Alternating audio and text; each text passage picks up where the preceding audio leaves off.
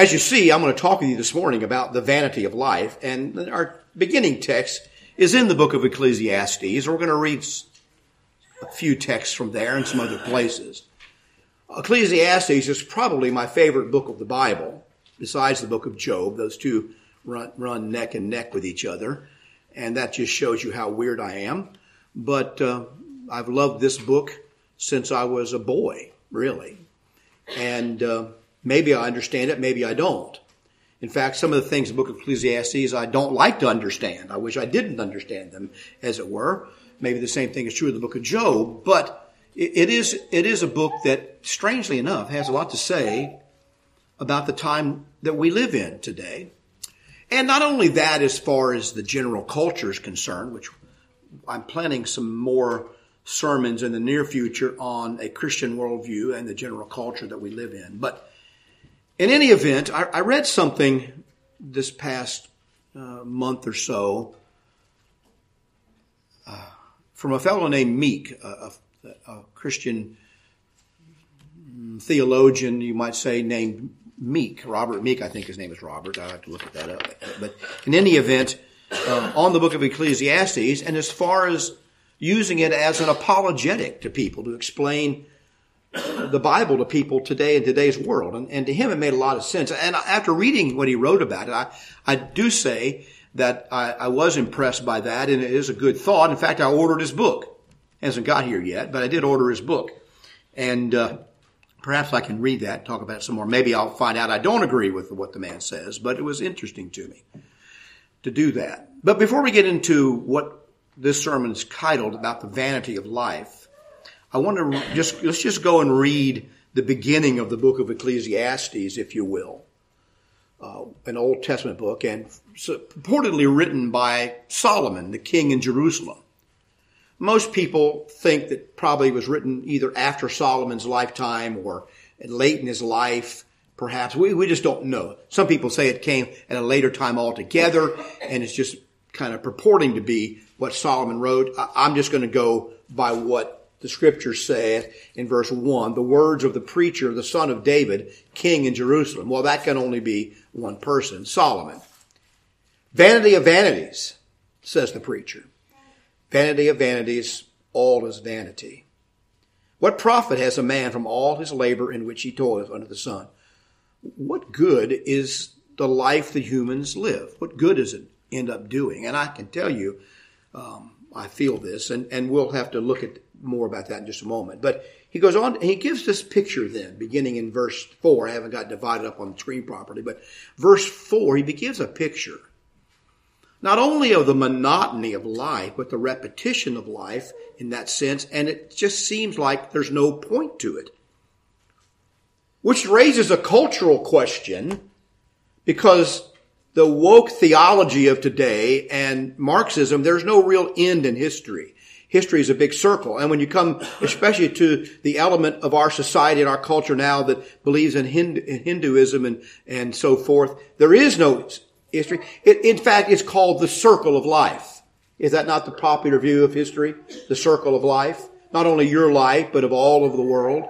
The Bible isn't like that at all. The Bible says history is a line and has an ending point and has a highlight, the resurrection, and has an ending point in the second coming. This is the Bible view of history. That's the worldview that every Christian must have. But that's not how the world views it at all. But this Finn says, if you just look at things going on around you, it seemed to this wise man, Solomon, that life was just a circle. One generation passes away, another generation comes, but the earth abides forever. The sun also rises and sun goes down, hastens to the place where it arose. The wind goes toward the south, turns around to the north. The wind whirls about continually and comes on again in its circuit. It's just one big swirling of winds and you can see the weather map every day and every, every year. It all looks the same. Eventually you got the fronts and their stalled fronts and the moving fronts and the cold fronts and, and they're going this, and the rivers all run to the sea. Yet the sea is not full to the place from which the rivers come. They return again. It begins to rain back up on the mountains and pretty soon the water starts coming back down to the sea, goes into the sea, and goes back up into the air, back onto the mountains again. This is what we see. Uh, he says all things are full of labor. Now he goes on from speaking of physical things to more metaphysical things, more, more esoteric things. All things are full of labor. Man cannot express it. The eye is not satisfied with seeing, nor the ear filled with hearing. Is there a time we say, well, you know, I, have seen enough, enough things in my life. I just don't want to see any more. Yeah. Not really. I don't want to hear anything else. I saw something last night. Who were they quoting? Some, some, uh, maybe it was Jeremiah Johnson in that movie from years ago. The, the wild man asked, well, you need to go to town. He says, I've seen a town before. In other words, I've seen one. That's all I want to see. Whatever I saw was all, that's all. There's nothing else to see there. Really? Well, that which has been is what will be. That which is done is what will be done. I hear, I remember all the family stories. I've told plenty of them here. I heard from my, about my great grandparents, what they did. I heard what my grandparents' experiences were. And they're the same. My grandfather didn't like modern things, born in the 1800s, sitting there telling me all these stories about how you modern boys, you know, you believe everything you see here and there and you get all gussied up, he'd say, and go out and fool around with these girls and all that. Then he, without knowing, tells me the story about how one time when he was a young man, he was able to find the money and he bought himself a buggy, had a nice horse. He said, I got all dressed up and went over to see my girl and all this stuff. I said, Pop, how's that any different than me washing the car and going on a date on Saturday night? How, how is that different? You just had a horse and buggy and I have a car. Well, I borrowed my dad's car, but, but he didn't see, he thought it was different somehow. It's not different. With that which has been is what will be, that which is done, what will be done, and there is nothing new under the sun. Is there anything which it may be said, see, this is new. It has already been in ancient times before us. You know. So we think we're doing some great thing by scrolling through, scrolling through our pages on Facebook. Well, you know, the ancient Egyptians used scrolls too. And so did the ancient Hebrews. They, they scrolled this way, we scroll this way. Same thing. Okay? But there's nothing new. There is no remembrance of former things, nor will there be any remembrance of things that are to come by those who will come after. So what he's saying here, and one of the things he's saying, I think, is that life seems to have no real purpose. Your existence is just one existence of billions that doesn't have any purpose to it. There's nothing here. And it doesn't seem to have any meaning. And so many people struggle with this. And I, I understand the struggles as much as I reject the solution to the struggles that young people often put forward, having been young once myself. I reject their solutions, but I understand the frustration that life is difficult meaningless, sometimes makes no sense. Just doesn't make any sense. And I admit to you that when I was a young man and even now in my old age, I look at life and it doesn't some, make a lot of sense. Now I say that and hold on to that thought because we're going to come back to that, but I can tell you that it doesn't make sense. Are things fair? Are things just? Do they do they go anywhere or are we right back in the same rut? You know, if you study much history, and especially if you study any of the cycles of history, you will see that right now in our society, we are either right before the Civil War or right before the First World War in the way things are in society. The same generations run. Historians will tell you that every five generations, everything kind of repeats itself. And the way that one generation reacts is very similar. We think it's all brand new. This is a new problem. No, it's not. We're just ignorant about it. Because isn't that what he says? There's no remembrance of former things here. And when one generation goes away, everybody else forgets whatever happened. They think theirs is the first generation that ever experienced something. It's all very similar before. There are new factors thrown into the stew. But is there a solution? Doesn't seem to be a solution. This word vanity, though, is interesting. And this is the point this fellow made that I thought was so, was something I didn't know before, and I want you to think about this a lot. I don't think I know the answer to it. The word vanity, or is, and some versions say, life is meaningless, not vanity of vanities, meaninglessness of meaninglessness. That's what it's saying here. All is meaningless. It's Hebel, Habel. Emptiness or vanity, figuratively something transitory or unsatisfactory, often used as an adverb altogether vain. In other words, it's there, but in the end you see it doesn't make any difference and doesn't mean anything, doesn't do any good. And so it's translated in the authorized King James Version, for those of you who use that, the AV. Vanity, vain, altogether, vapor, breath, and so forth. Vainly. You see this. And so, what it really means, though, ironically enough, it's, well, what it is, is the name of the second man ever born. Abel. The first man born was Cain. Eve said, in relation, I think, to the promise of God that I'm going to send your seed to destroy Satan, she named him to get. I've gotten, I've received from the Lord the man that's going to save us. God's given me the man. Cain. How'd that work out for you? As they say. How did it work out that Cain was going to be the savior of mankind? She thought it, she thought it was him. Cain wasn't. And so the first man ever born turned out to be a scurrilous murderer, a deceiver, man full of hate and revenge and bitterness and jealousy. And he killed his brother openly before God in the field. And it's weird. But before that, before this murder happened, when the second son was born, I think Eve already knew that Cain wasn't the man.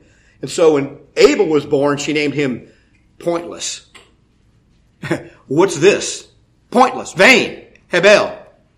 And that's what the word means. It's the same word his name is that's used in, in Ecclesiastes for vanity. Did you know that? I didn't know that before. I should have known that, but I didn't know that. And that just really rang with me and I think it rang with the fellow who wrote this article. I, I think that means something. I think it's significant what his name means. Because from the beginning of human history, it seemed like to human beings that there wasn't much of a point to all of this. Now we do, we know that Abel, well, here's what it is. Here's the story without going back through all of it there's these two brothers, and God tells them both what to do and how to worship and how to honor Him. One of them decides he's going to do what God says. He follows the will of the Lord, offers up a pleasing sacrifice to God. One of them says, I'm not going to do that. I'm going to do what I want to do. I like to grow vegetables and I'm going to bring these to the Lord. I'm going to do what I want to do. And, and that one kills the other one. And so when, if you think that somehow, if you do what's right, if you just do what's right, everything will be good for you. God will bless you and all things will turn out nice. If you just go to church and do nice things, things will all be nice. And we hear this message preached all the time. Is that the way the world works? Well, I'm going to tell you something. It doesn't work that way. It Hasn't worked that way from day one.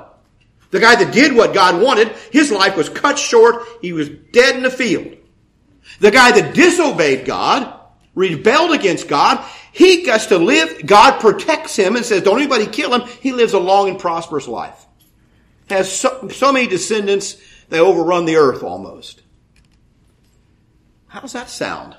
Does that sound right to you? Is that what you expect from God? The one who, the one who does good is killed and dies young and nothing happens. And the one who disobeys God, God protects him and he has a long, prosperous life lives 900 years or something like that. You see, from the very beginning, life on earth hasn't made a lot of sense. It doesn't turn out at all the way you think it should. This is the problem that so many unbelievers have with the Bible. This is the big problem. C.S. Lewis wrote book, uh, well, he wasn't the first by any means, wrote book, The Problem of Pain, which is basically, you know, why do bad things happen to good people? Why doesn't it turn out the way we want? You do your best as a parent and your children rebel against you and God. You try to do your best at work and you get fired and the other guy gets promoted who is a lying cheat. This has never happened to anybody. You're just going to work, mind your own business, take care of your family, and you get mugged and left in a ditch for dead. And the criminal never gets punished. Young girls get raped and abused all the time, and they go the rest of their life and nothing ever happens to people that do that to them. In fact, in some churches, they get protected. Is this the way things should be? Is any wonder that unbelievers come away saying, there's no God. He's not protecting anything. He's not doing anything. If there was a God, it wouldn't be like this. Or they just become angry and embittered cynical about life. And I think that's where a lot of our young people, well, they've always been there. I was a lot like that when I was young. A lot of our young people don't see the point of doing all this. Now, if they go to college and do what they're supposed to do, get an education and go to college and learn something, they come away indebted and can't get a job anyway. They end up, the, the, the main thing they learn is to say, would you like fries with that? If they're lucky. So, does life see, and they're told, they're told by modern culture, by the leftists, don't have children. Everybody wants to be something in the world and leave a mark and do something good and, and they want to have children to love. And if you've ever had one, you realize what that does to you, completely changes you. I remember, uh, I was there when Judy had our first child and with all of them. Always a reminder, I saw our children before she did. Anyway, I remember here she was, 18 years old. I don't know if she was 19 when Matthew was born, maybe just turned 19 and she just had the child, and they, they kind of get everything clean. We wheeled out in the hall, waiting to go to the room, and I looked at this little girl. I call her little girl. That's what my that's what my grandfather called her, little girl. And, and I, I think I may even said something along this line to her. Now you're a woman. I, she just looked different to me. Everything about her was different. Everything about her was different. Her laying there with this baby. And it's always been that way. This is something very fundamental to the human heart, to the human condition. Fatherhood, motherhood, passing, passing yourself along and, and do, feeling, feeling solid in humanity. And the young people are told today, don't do this. Don't do it. It's bad for the environment. Mother Earth is going to hate you for it. Don't work too hard. You're dirty capitalist. You're just polluting the world. Don't do anything because it's going to create pollution and carbon. Uh, live in a small wood hut somewhere if you can. Don't cut down too many trees to build the wood hut. Whatever you do, but live in that little wood hut and don't do anything that's going to cause Mother Earth to be rebel. This is what young people are being told. There's nothing to do in life. Don't become a dirty capitalist to make money for crying out loud. There's nothing for them to do. It's pointless. And so we, we do see that by faith Abel offered a more excellent sacrifice than Cain because he had trust in God. And there's the faith. He needed faith because it didn't look obvious to him. You know, when they're doing their work out there in the field, was it obvious to Abel that I'm doing the right thing by raising these animals the way God said and offering these sacrifices? Did it, was it obvious to Abel this is the right thing to do? While his brother's growing all the crops that are just as good and maybe easier to do. Didn't even look right then. But he, so he did it by faith because God told him to do it that way. Through which he obtained witness that he was righteous. God testifying of his gifts, and through it he being dead still speaks. So we're going to speak about Cain, about Abel today, because through this faith of doing what God says, in spite of what it looked like, and in spite of the treatment that you receive, you do what God says. You know, Russell Meek, that's the guy's name, Russell. I couldn't think of it. God, he, he says this. God implored Cain to do the right thing instead of giving into his jealousy and anger in Genesis 4. Cain allowed the sin crouching at the door to overcome him. Cain murdered Abel. And then Cain lived a hundred, lived a long life under the protection from God, in fact, had many descendants and founded a city. Cain received the blessings of obedience that would later be outlined in passages like Deuteronomy 7 and 30. Cain received all those blessings that were given to the obedient. Abel, on the other hand, suffered the consequences of disobedience. See Deuteronomy 28. His life was cut short, leaving him. Isn't that what it says? If you oh, do God and love your parents, your days will be long on the earth. Well, how'd that work out for Abel? His life was cut short, leaving him with no children, no heritage, no material wealth. The correspondence between righteousness and blessing, wickedness and cursing was reversed. So he says that Abel, Habel, vanity is his name, Habel is the embodiment of a world turned upside down, a world marked by sin. And that upside downness, that broken relationship between actions and the consequences that all of us have experienced is what Ecclesiastes picks up on and examines with the word Habel, again in Hebrew, Abel. So here's this, this upside down world that we live in. and I know this is one of my weird sermons, so just bear with me for a few minutes. My wife's going, yeah, this is one of your weird sermons, all right.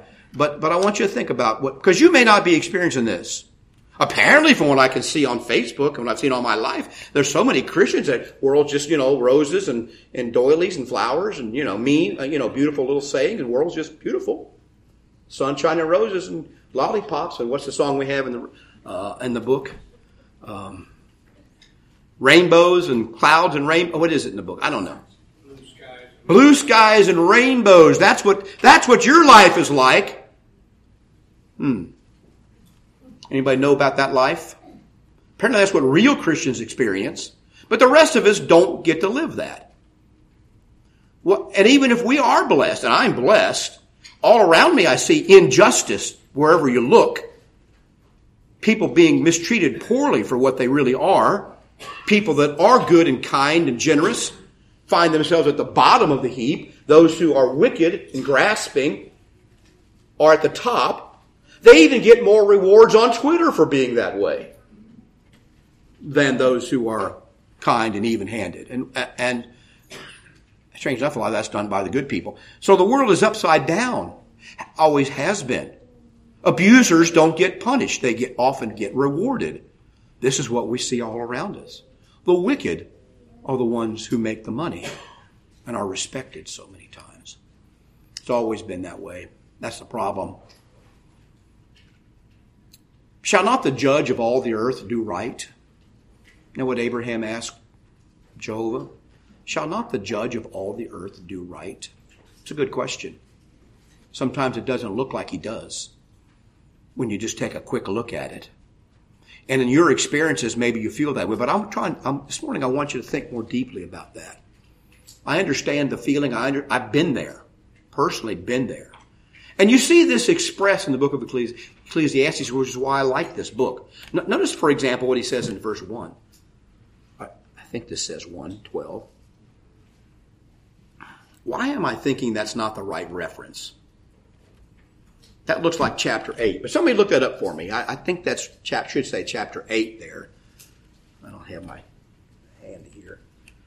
Who, who can quickly look up Ecclesiastes 8, 11 for me? I believe, believe this is chapter 8. Not why it says 1. Because sentence against an evil work is not executed speedily. Therefore, the heart of the sons of men is fully set within them to do evil. Even in our society, someone brutally rapes and murders a woman, leaves her body in a trash can somewhere.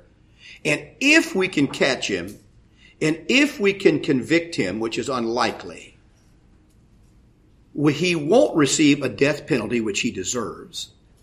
But if he were to receive a death penalty, it wouldn't be executed for 25 or 30 years, if then.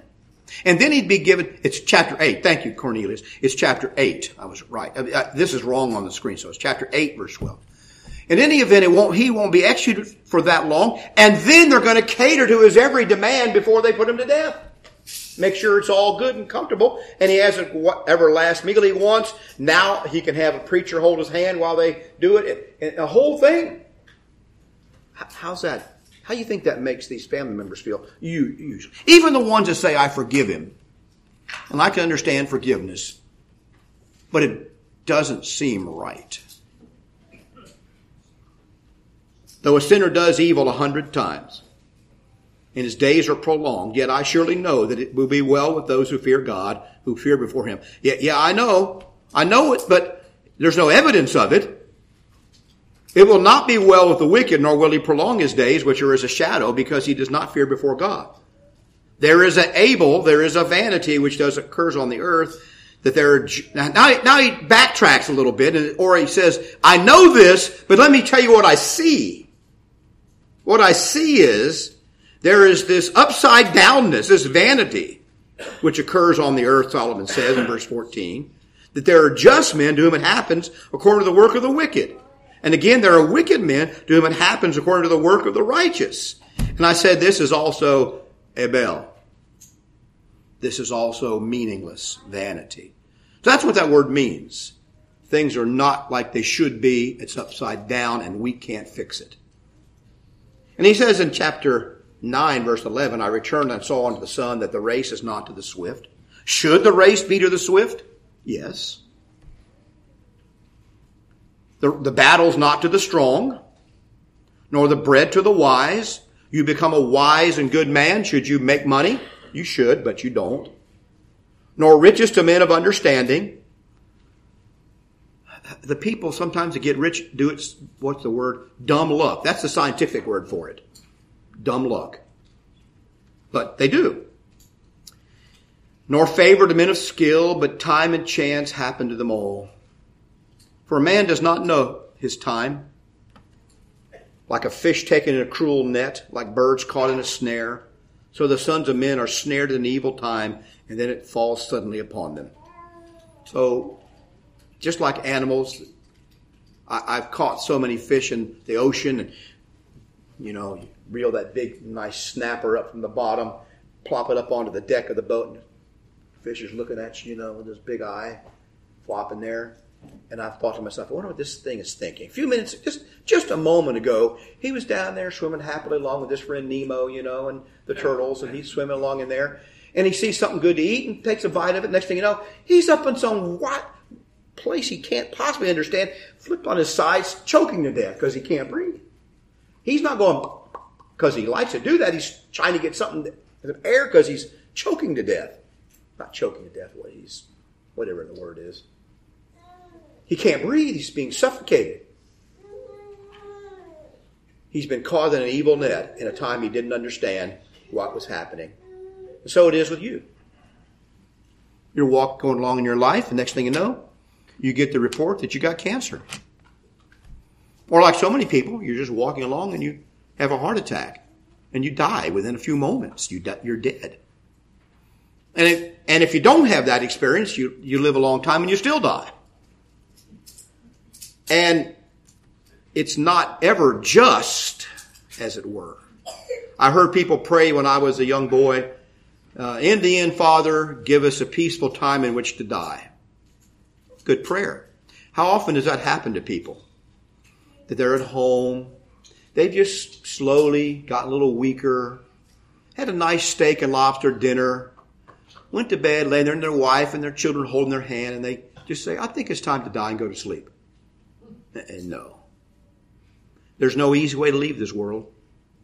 I don't care how you want to do it. There's no easy way to leave this world. It's always like this. And he says, I have seen everything in my days of vanity. Chapter 7, verse 15. There's a just man who perishes in his righteousness, and there's a wicked man who prolongs his life in his wickedness. This is what Solomon saw 3,000 years ago. What do we see today?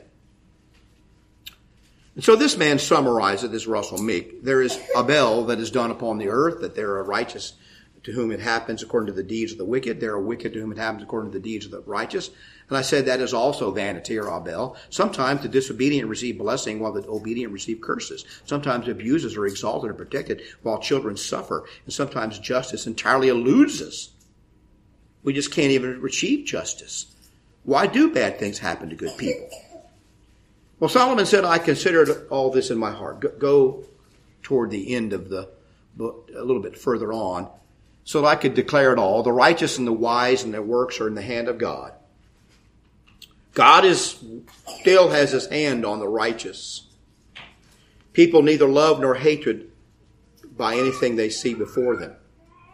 All things come alike to all. One event happens to the righteous and the wicked, the good, the clean, the unclean, to him who sacrifices, him who does not sacrifice. As is the good, so is the sinner. He who takes an oath is one who fears an oath. What is that? That's death. That's what's coming. Death. Hebrews says that human beings have lived all their existence in the fear of death, in bondage. I, should, I said that wrong. They are in bondage to the fear of death. Whether they like to whistle past the graveyard or not. We have this new movement in society now called transhumanism. Uh, we used to call it being a bionic man back in the whatever year, decade that was, 70s and 80s, you know, Steve Austin, the bionic man. So we, we think we can uh, let somebody die and chop their head off, put it in a vat, and then, uh, you know, keep them alive for a while. And then one day we're going to be able to recreate a body and hands and eyes and ears. We're going to make this bionic person. And people won't die. Not going to happen like that.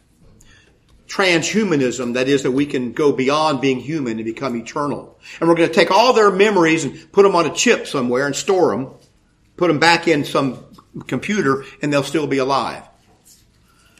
I wonder who gets to decide who we're going to do that to. You think we're going to do that to John Wayne Gacy or, uh, or Jeffrey Dahmer? Are we going to, who are we going to do it to?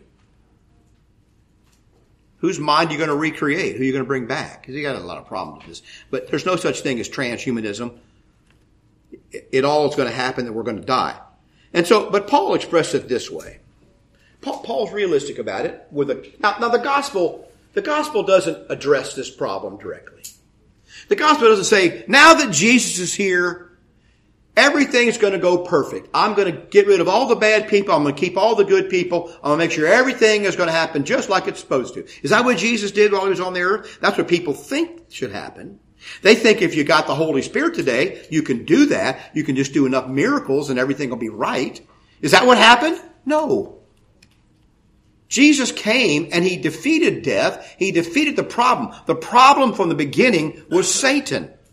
It was the evil that was there in the world that was put into the heart of men by Satan by believing the lie. And this lie has now become our national anthem.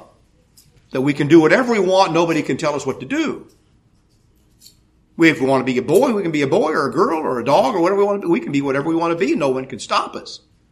Because after all, we're humans. We're American. We, have this power. This is the lie that Satan told Eve in the beginning, and it's worse now than it was then. And Jesus didn't straighten that out exactly. He defeated it, but that's coming. What we still have from the time of Jesus onward, we still have suffering. Paul, people look in the Bible and they say, well, why do bad things happen to good people? Well, that's a good question because when I look in the Bible, the best people I can find for the most part are people that suffered. The best people in the Bible are the people sometimes that suffered the most. So if you're suffering, take heart in that. It doesn't mean that you're bad because you're suffering. I consider the sufferings of this present time are not worthy to be compared with the glory which shall be revealed in us, Paul says, as us Christians. For the earnest expectation of the creation eagerly waits for the revealing of the sons of God. At some point in time, the sons of God are truly going to be revealed for what they are. It isn't happening now. We don't see it now. Don't expect to see it in your life on this earth. But the sons of God shall be revealed another day. For the creation was subjected to futility. There's the word vanity again in the New Testament. It was subjected to this meaninglessness. God intended it this way because of sin for it to be the way it is. Don't be surprised by that. Not willingly. We didn't want it that way, but because of Him who subjected it in hope. God did it this way in hope. He wants us to see the evil and the futility so we can love Him for who He is. Because the creation itself, he says, will also be delivered from the bondage of corruption to, into the glorious liberty of the children of God. For we know that the whole creation groans and labors with birth pangs together till now. It isn't surprising. This whole creation that God made, all the humans and everything else groans because it's not like it should be. This has been expressed many ways, but I'm expressing it today under the idea of vanity or hebel. For we know that the whole creation groans. Not only that, but we also have the first fruits of the Spirit. Even we ourselves groan within ourselves, eagerly awaiting for the adoption, the redemption of our body. And so Christians that living right, doing what's right, they, they suffer the same illnesses, the same diseases, the same disappointments, the same heartaches, the same worries and doubts and fears come across, come to Christians that do other people. Oh, there are differences. But you can't expect to escape these things it, it, just because you're a Christian. And so he says we end up groaning in ourselves. What we want is for it to be different than it is now. So all these people I've known, my relatives, others I've known who lived a long life, by the time they get to the end of their life, my great uncle Robert lived to be 97 years old or 98, something like that. I can't, something along that line. Way up in his 90s. I spoke to him not long before he died, and you know he was talking about to me? His little children that died 70 years before. He still talked about the little babies he and his wife had. They had seven children, only two lived to adulthood.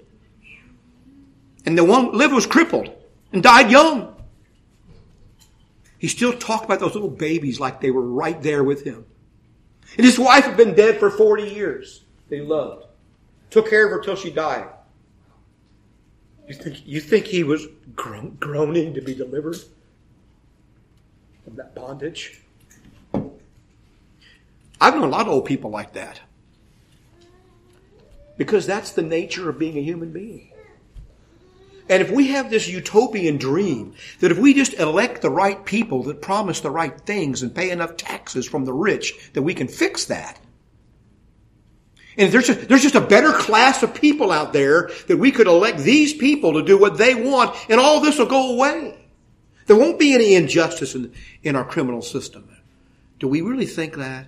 God said the whole creation has been subjected to this kind of vanity.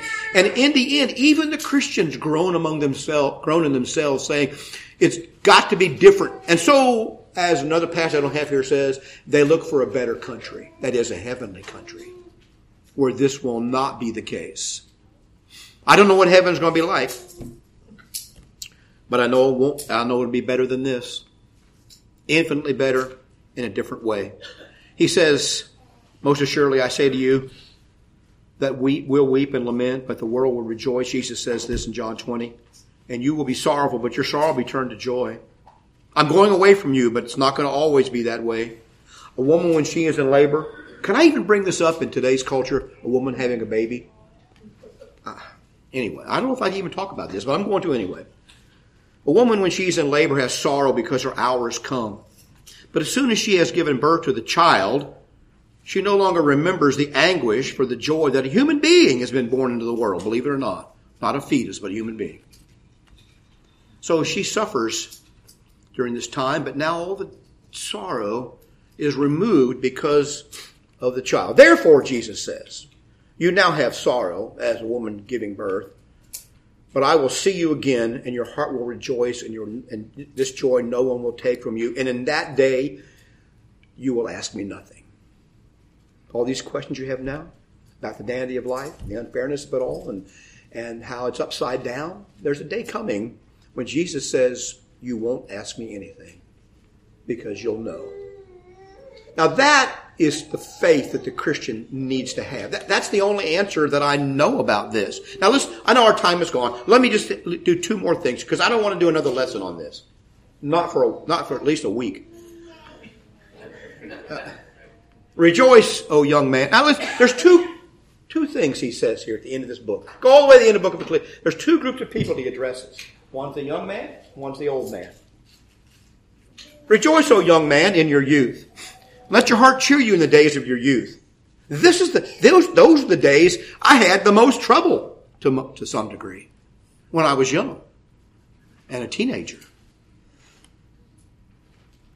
Let your heart cheer you in the days of your youth. Walk in the ways of your heart in the sight of your eyes. But know that for all these things, God will bring you into judgment.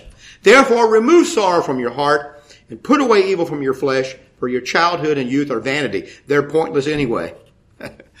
in other words, you're going to live a certain way when you're young and maybe it'll make a difference, maybe it won't. But he says, you, need to live with joy Things won't turn out well sometimes. Live with joy, remove sorrow from your heart, put away evil from your flesh, don't do what's wrong. And when you do that, then you'll see it's vanity. It's going to go away. Youth is fleeting. It goes away. But that's not the end of the world. And then he says at the end of the book in chapter 12, he talks this whole chapter here about getting old. Chapter 12 is the whole chapter on what's like to get old. Finally makes sense to me. But he says in verse 6, remember your creator before the silver cord is loosened. This is an expression for dying, being un- untethered by a silver cord from life. The golden bowl is broken, the pitcher shattered at the fountain, or the wheel broken at the well. These are pictures of dying.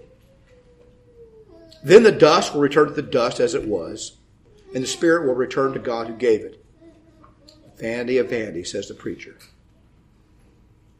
All is pointless. In the end, it's going to appear to be pointless. That you've lived a long life, you know all these things, you have so many things that you wish you could have done, that you'd like to redo, to do better. You're still trying to finish things that ought to be done, and you can't. You're dead. You're going to die. And you see this coming, but you can't stop it. it. is pointless. Let us hear the conclusion of the whole matter, though, the next verse. Fear God and keep his commandments. You old, young men, fear God and keep his commandments. For this is man's all or the whole duty of man or the whole of man. This is all there is. If you expect to find meaning in building a great building in life and being a great architect or a builder or a philanthropist or whatever it is, you'll find out that that's meaningless. The only thing that matters is fearing God and keeping his commandments. For God will bring every work into judgment. I love that.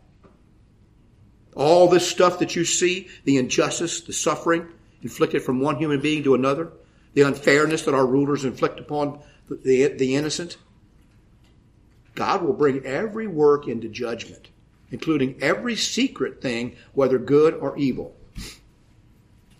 All those secret things that get hidden by government panels and the CIA all the way down to the things that you do that are in secret that can never be uncovered. You know, there are just some people that ought to be in jail. And the fact that we can't put them in jail, and I should name names, but I won't, they should be in jail. If our law, if our laws mean anything, they should be in jail. Instead, they pull over old ladies and give them a ticket and run them to jail. So many times. But God's going to bring everything into judgment someday. And we can rest, Christians can rest assured in that, that the judge of all the earth will do right. Thank you for listening to this tirade today. I appreciate it very much. Um, I don't want to burden you anymore. It's been way too long. But I, I do think that this is, an, this is a valuable insight into how to have faith as a young person. Yes, it looks meaningless, but it's not meaningless. Your life looks like it's just transitory and, and, and won't amount to anything, but it does. And it will if you trust the Lord. There's injustice. You can fix some of it, but you'll never be able to fix all of it. Throughout the utopian dreams can't happen because the earth has been subjected to vanity or pointlessness. So do what you can, but understand the limit. This is the Christian view of the world. And all of you need to understand that there's a time coming when God will judge men by the things that they do, have done in the body, whether good or evil. Which side of that judgment are you going to be on? Have you done what God says? Have you obeyed Him? Have you come in faith and repenting of your sins, turned the other way? If so, God can bless you. If you haven't, it's time to do that. Today's the day. Come and be blessed this morning. We can hear your confession and belief in Christ. We can, we can baptize you into Christ this very hour and you can become a Christian. Walk that life of meaning. Can we help you today? You come right to the front right now. Let's stand and sing.